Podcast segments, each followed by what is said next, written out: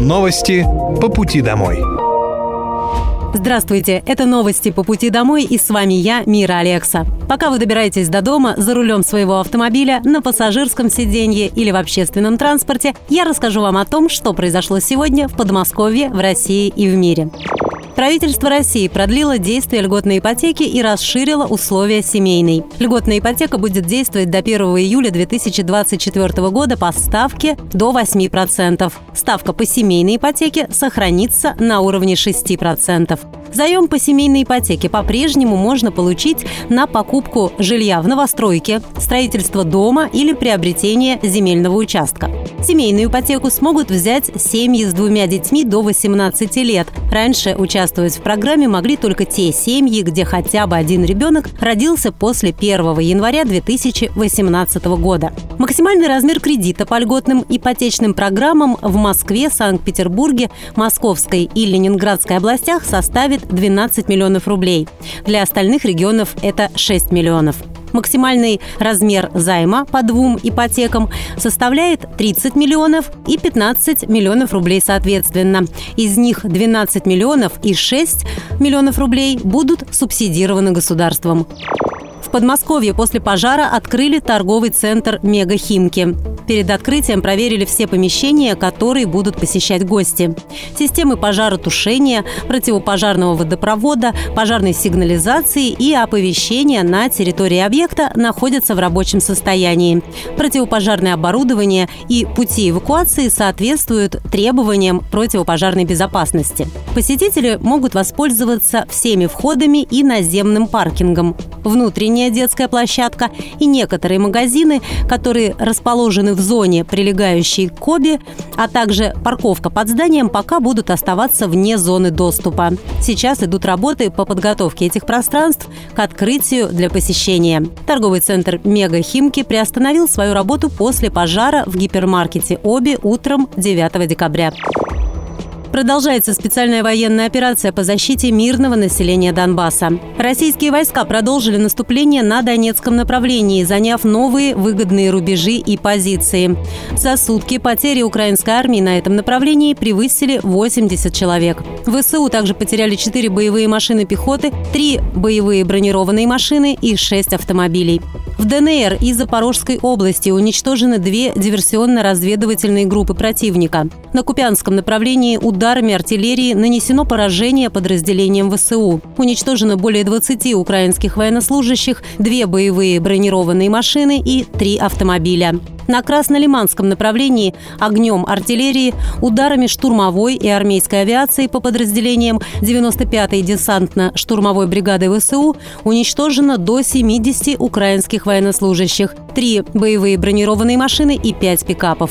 Истребительной авиации ВКС России в районах населенных пунктов Красный Лиман и Краматорск сбиты самолеты Су-25 и Су-24 воздушных сил Украины. Кроме того, в Донецк Луганской Народной Республике сбиты два украинских вертолета Ми-8.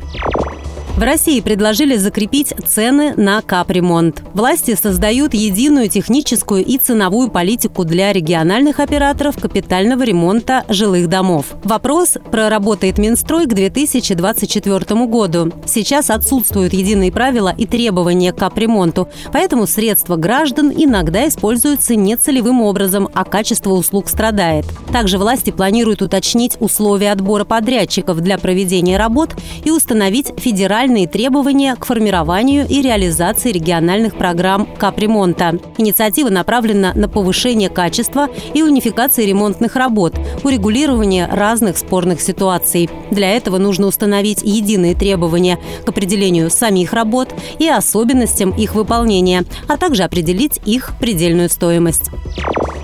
В Московской области данные о должниках теперь можно получить полностью в электронном виде. Теперь, чтобы проверить имущественные активы для признания должника банкротом, арбитражный управляющий может просто подать электронное заявление на региональном портале госуслуг. Услуга предоставляется бесплатно. Раньше для получения данных житель должен был идти в ведомство. Теперь ему нужно только заполнить онлайн-форму. Сведения о должниках на региональном портале могут получить индивидуальные предприниматели, физические и юридические лица. При подаче заявления пользователь должен авторизоваться с помощью ЕСА и ввести данные должника, полное имя, ИНН и паспортные данные. После этого необходимо прикрепить документ о назначении арбитражным управляющим.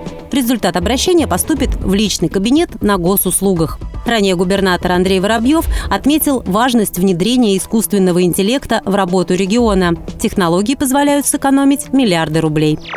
Первые площадки Мегабак установлены в городских парках Московской области. Пока площадки появились в парках Реутова, а в 2023 году запланирована установка мегабаков во всех 136 парках Подмосковья, чтобы жители региона имели возможность ближе к дому отправлять ненужные вещи напрямую на переработку. На парковых площадках приема вторсырья можно будет сдать четыре вида фракций – алюминий, пластик, одежду текстиль и бумагу-картон. Проект «Мегабак» реализуется в регионе с 2019 года. Всего функционирует 60 площадок в 56 городских округах. В 2023 году запланировано к обустройству еще 5 площадок в 5 городских округах. Ежегодно проводятся популярные среди жителей акции по сдаче шин и техники.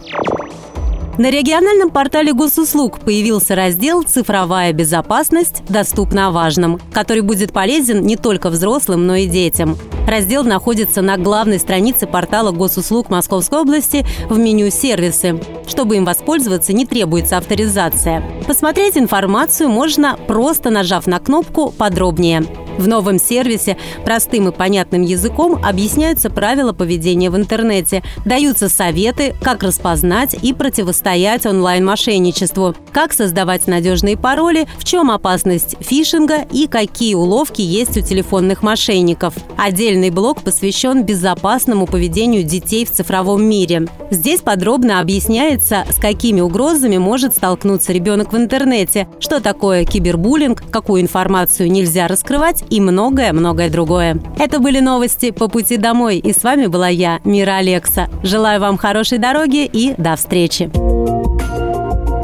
Новости по пути домой.